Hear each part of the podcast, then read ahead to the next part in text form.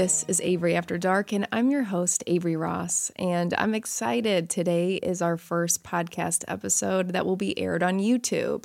From now on, I'm going to have the Avery After Dark podcast available on YouTube as well, which is awesome because I know some of the listeners really enjoy seeing photos and video along with these stories and cases. I know I do. Sometimes I like watching a podcast episode on YouTube, and sometimes I'm in the mood to just listen. So, whatever mood you may be in, Avery After Dark is here. I'm here for you. So, wherever you're listening or watching from, hello, and welcome to one of our most intense episodes yet. One of the craziest, twisty, and turny stories I have ever heard. Today's episode is a case that many are pretty consumed with at the moment. It's captured the nation's attention due to the several suspicious deaths that this family is tied to. And wow, this is the craziest story. It's also a case that is based in the South, which, if you're anything like me, the South is fascinating. The history, the culture, the intrigue my grandma was from Kentucky, and I've grown up visiting the South throughout my life. So I think I just have a general fascination with it. But one of the biggest parts of today's story is the idea that one of the key players we're going to discuss could be, in fact, a serial killer. We're talking about the Murdaugh family and their tangled web of secrets, lies, and murder.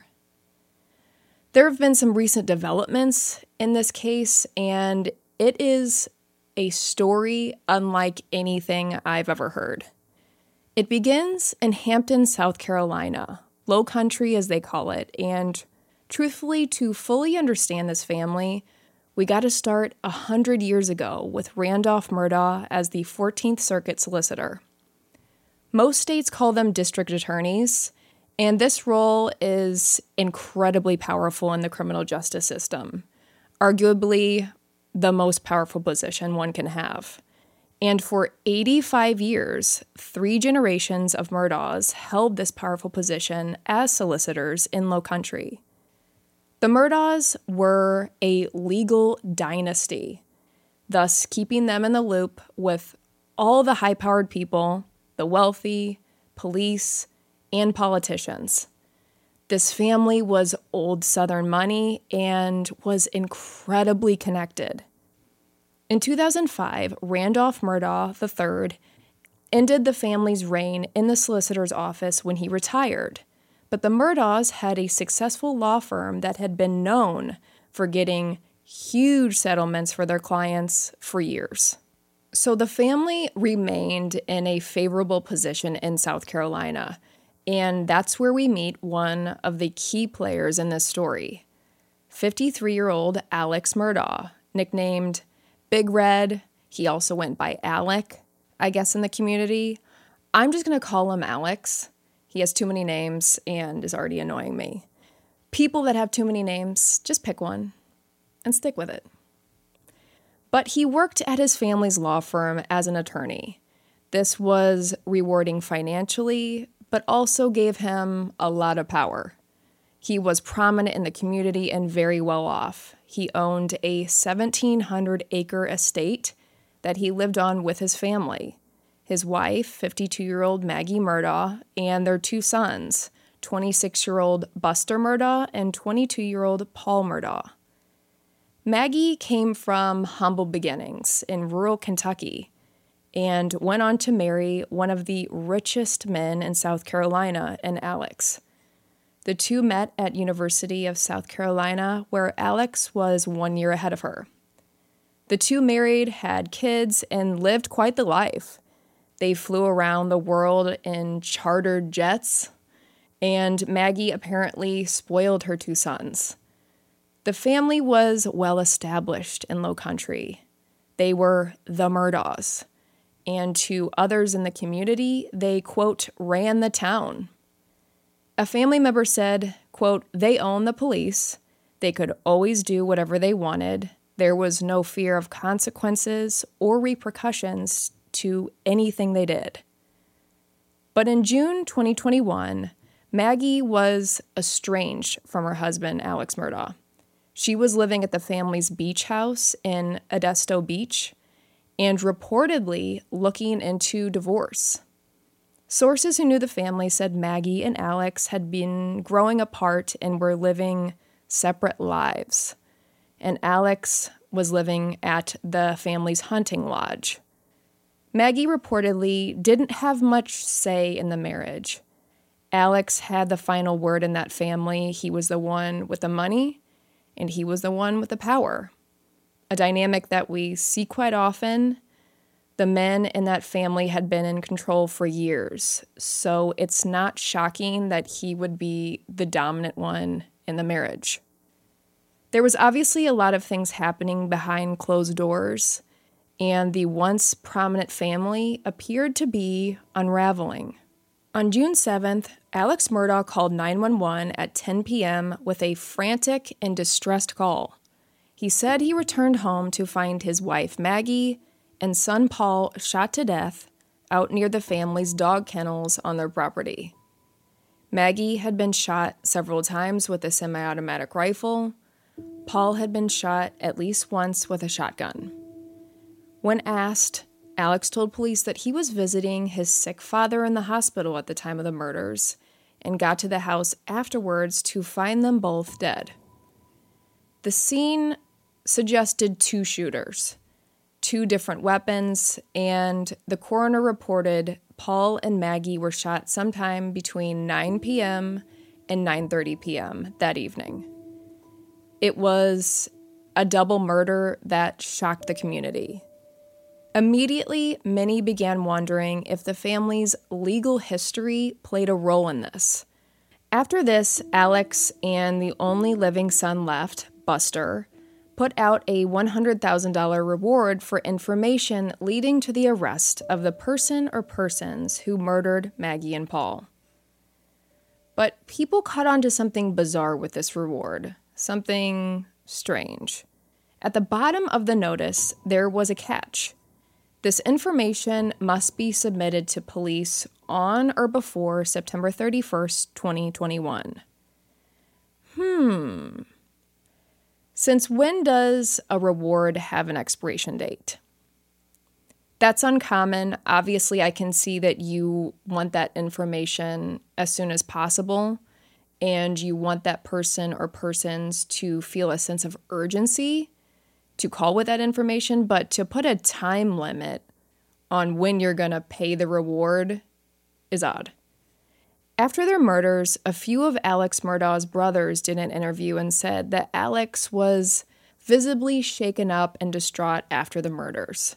They also mentioned that they were suspicious because Paul had been receiving threatening messages online prior to his death. They said they didn't take it seriously then, but wish they would have. What would these threatening messages be about, you may ask? Well, it's time to get into the first suspicious death surrounding the Murdaugh family.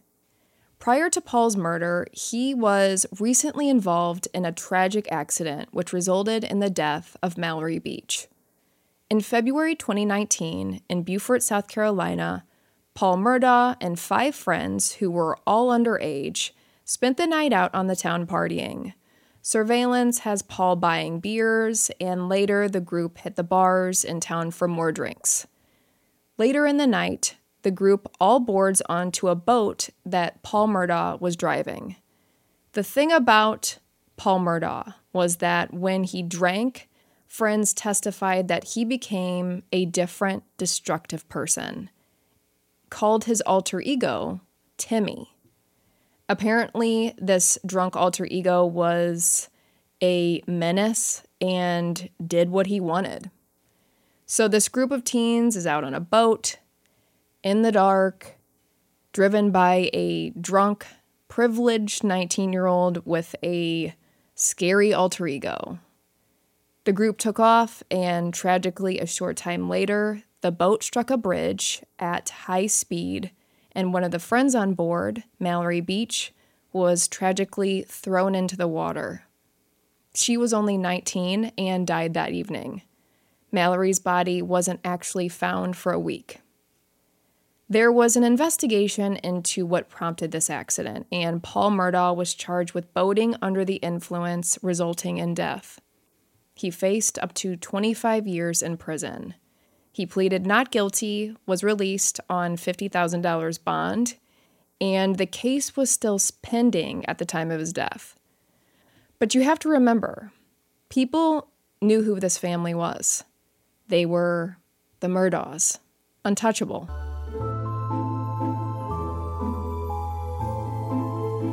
Let us take a quick break from the Murdaugh saga for a couple quick words from our sponsors.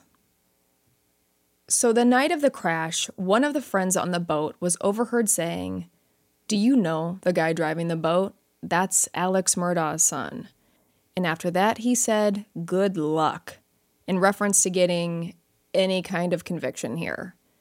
The Murdaughs were close friends with a lot of the high ranking officials in this area police, law enforcement, and we've talked about this before on this podcast. Families of wealth and privilege, especially those families where a member is a politician, can be involved in the most heinous things and walk away with a slap on the wrist or sometimes walk away without any kind of repercussion. So it's very well known to this community that this family plays by their own set of rules.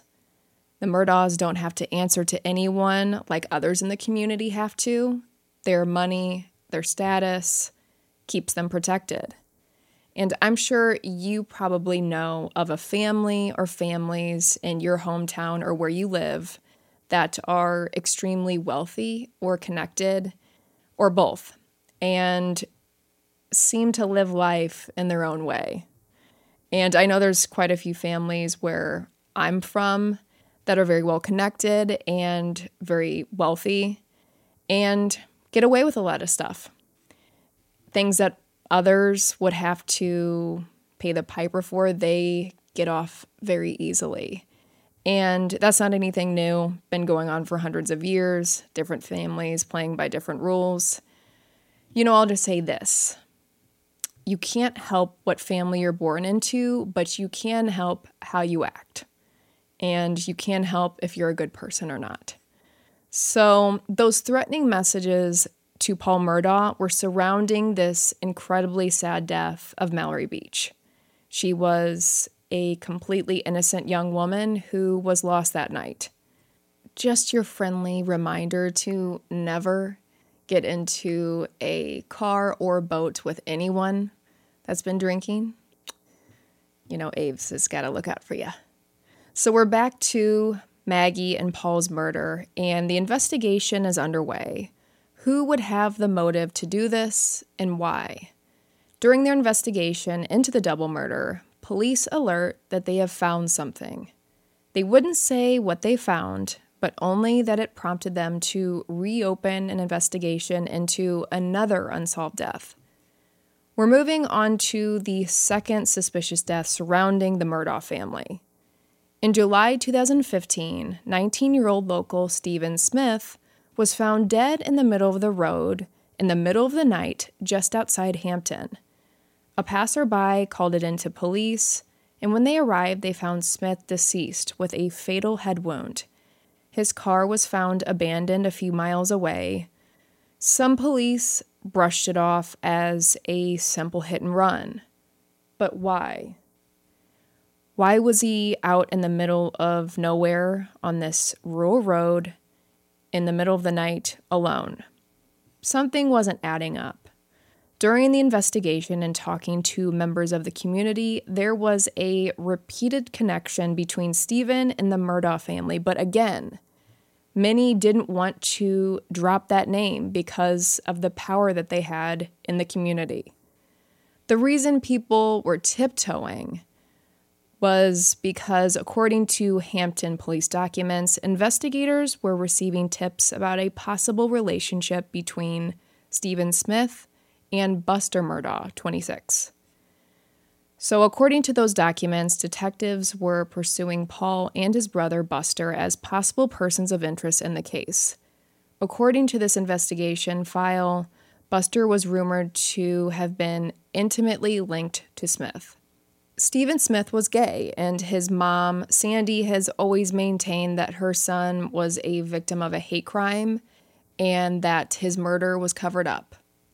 Some allege that these are just rumors and Buster had no connection to Stephen Smith at all. But for whatever reason, police are connecting this death to Alex Murdaugh. As I said, some say he was a victim of a hit and run, but other reports allege that he had a gunshot wound to the head. There were no arrests in his case, and I really do hope that there is justice for Stephen. And the plot thickens. On September 3rd, the Murdaugh family law firm announced that Alex Murdaugh had stolen millions of dollars from the family law firm. To be exact, $8 million. dollars. In response to this, Alex Murdaugh said, quote, The murders of my wife and son have caused an incredibly difficult time in my life. I've made a lot of decisions that I truly regret. I am resigning from my law firm and entering rehab after a long battle that has been exacerbated by these murders. His lawyer commented for him, stating that Alex had an addiction to opiates, a supposed 20 year addiction. So, Alex Murdaugh's wife and son have been murdered. A previous suspicious death case is being investigated. It's been revealed that he's stolen $8 million from his clients, and now he's apparently addicted to opiates. What else can go down with this family? But wait, there's more. The very next day, Alex Murdaugh said he stopped on the side of the road to change a tire. He said a suspicious man in a pickup truck drove past him, turned around in a church parking lot, and drove back to him. After the two had a short conversation, Alex said the man pulled out a gun and shot him in the head. He was taken to the hospital and was out in two days and fully recovered. So the timing of this had everyone a bit suspicious. You get caught, and the next thing you know, you're innocently changing a tire on the side of the road and someone comes and guns you down. I think everyone was thinking, hmm, Along with the community, police were investigating and were pleased to find that that church parking lot had surveillance cameras. They looked into it and were able to ID the shooter and checked into some other evidence surrounding this. It came out, well, Alex Murdaugh set the entire thing up so he could be killed and his only living son, Buster, could collect a $10 million life insurance policy on him. Alex admitted he hired a friend of his named Curtis Smith, 61, to shoot him in the head. And Alex thought it would work. But it didn't because he lived. He was out of the hospital in just a couple days. But Curtis said he was a pal of Alex Murdaugh's, and one day Alex called him and said he needed help and asked him to meet him on that road. Curtis got there, exited the car to see Alex standing there holding a gun. Curtis said there was a struggle and the gun went off, injuring Alex but not killing him. Both Alex and Curtis were charged in this murder for hire scheme. So, this is a very illuminating time for police and people who knew Alex Murdaugh. Friends of his described him as a friendly guy and a great person to be around. His nickname was Big Red. He was popular in Hampton. But now, this is a man whose wife and son have been suspiciously gunned down He's been outed as a thief, and now the community knows that he's the kind of person who hires a hitman to kill him so his son can collect $10 million. Many wondered if they ever really knew the real Alex Murdaugh. After being arrested on the murder for hire plot, he faces numerous other charges against him, including stealing money from the law firm, insurance fraud, computer crimes. The list goes on and on. And it seemed like every couple weeks they brought new charges against him and there were new lawsuits against him. Investigators continue to investigate Alex and his laundry list of secrets and lies. And now, just another quick word from today's sponsors. So, we have yet another twist in this case. We are on to the third suspicious death connected to the Murdaugh family in recent years, and that is Gloria Satterfield. Gloria was a housekeeper that worked for the Murdaughs for 20 years at their home in Low Country. In 2018, she suspiciously tripped and fell and died at the Murdaugh home.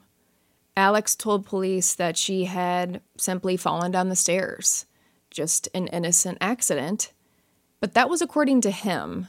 Her death was ruled to be due to natural causes, but it was found an autopsy was never even done, and a fall wouldn't be a natural cause. After Gloria's death, her family was supposed to receive a settlement because Alex Murdaugh told them to sue him for insurance money. And they did. But apparently, Alex pocketed the $4.3 million himself, and the family hasn't received anything. Her body was recently requested to be exhumed so there can be an adequate investigation into her quote unquote fall. And huge news came just a few weeks ago on July 14th, 2022, when a grand jury indicted Alex Murdaugh on two counts of murder and two counts of possession of a weapon in connection to the murders of his wife, Maggie, and his son, Paul. The day many have been waiting for finally arrived. Text messages between Maggie and Alex revealed that the night she and her son were murdered, Alex lured her to the hunting lodge. It was also revealed that before this, Maggie had texted a friend saying that Alex was acting fishy before the murders.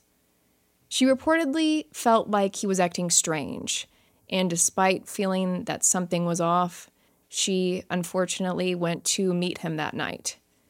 As for Paul, he reportedly went there to care for the dogs.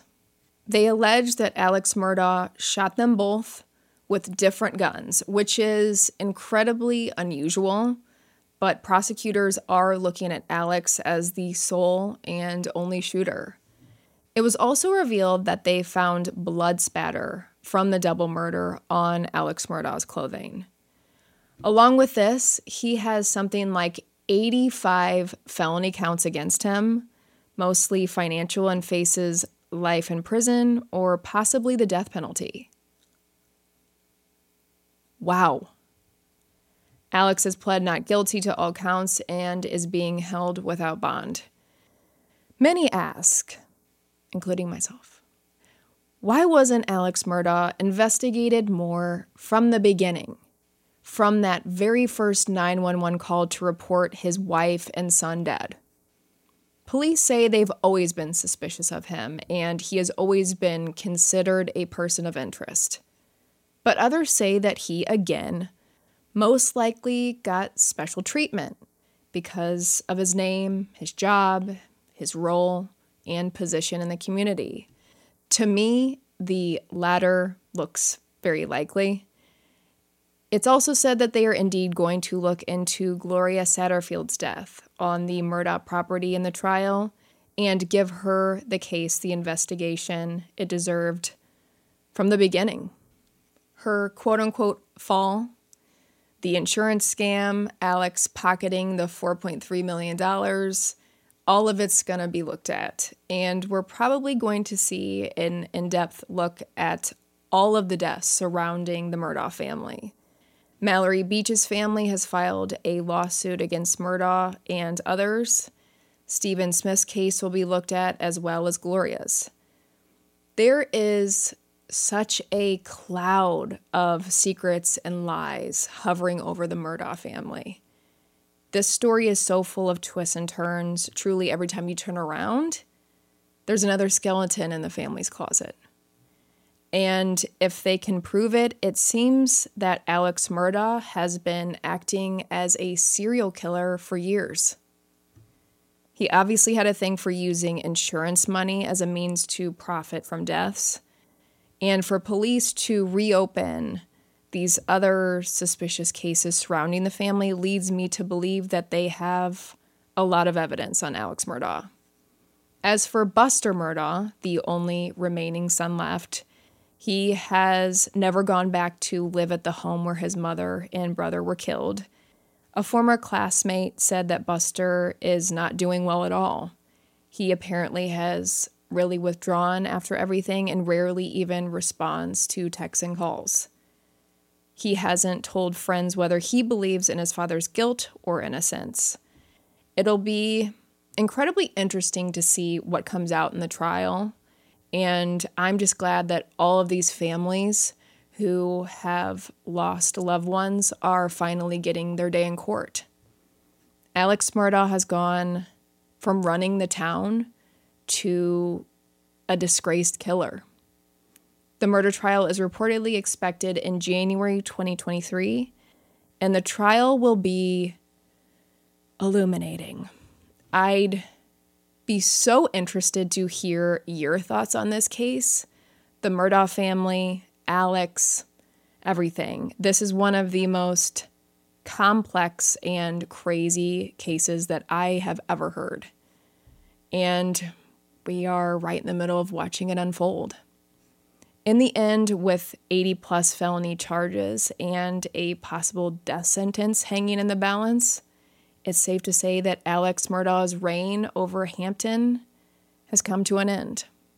From private jets to a 6 by 9 prison cell, that is quite the fall. For my YouTube friends, thank you for subscribing to this channel and my podcast listeners. I so appreciate your comments and reviews. You all are telling me that you've shared this with your friends, family, coworkers, and I love it. Share Avery After Dark with anyone else you know that has a little bit of inner detective in them. And I am linking all of the socials below, so go give them a follow and have a great week, everyone. I appreciate you all so much and am looking forward to next episode. Bye, guys.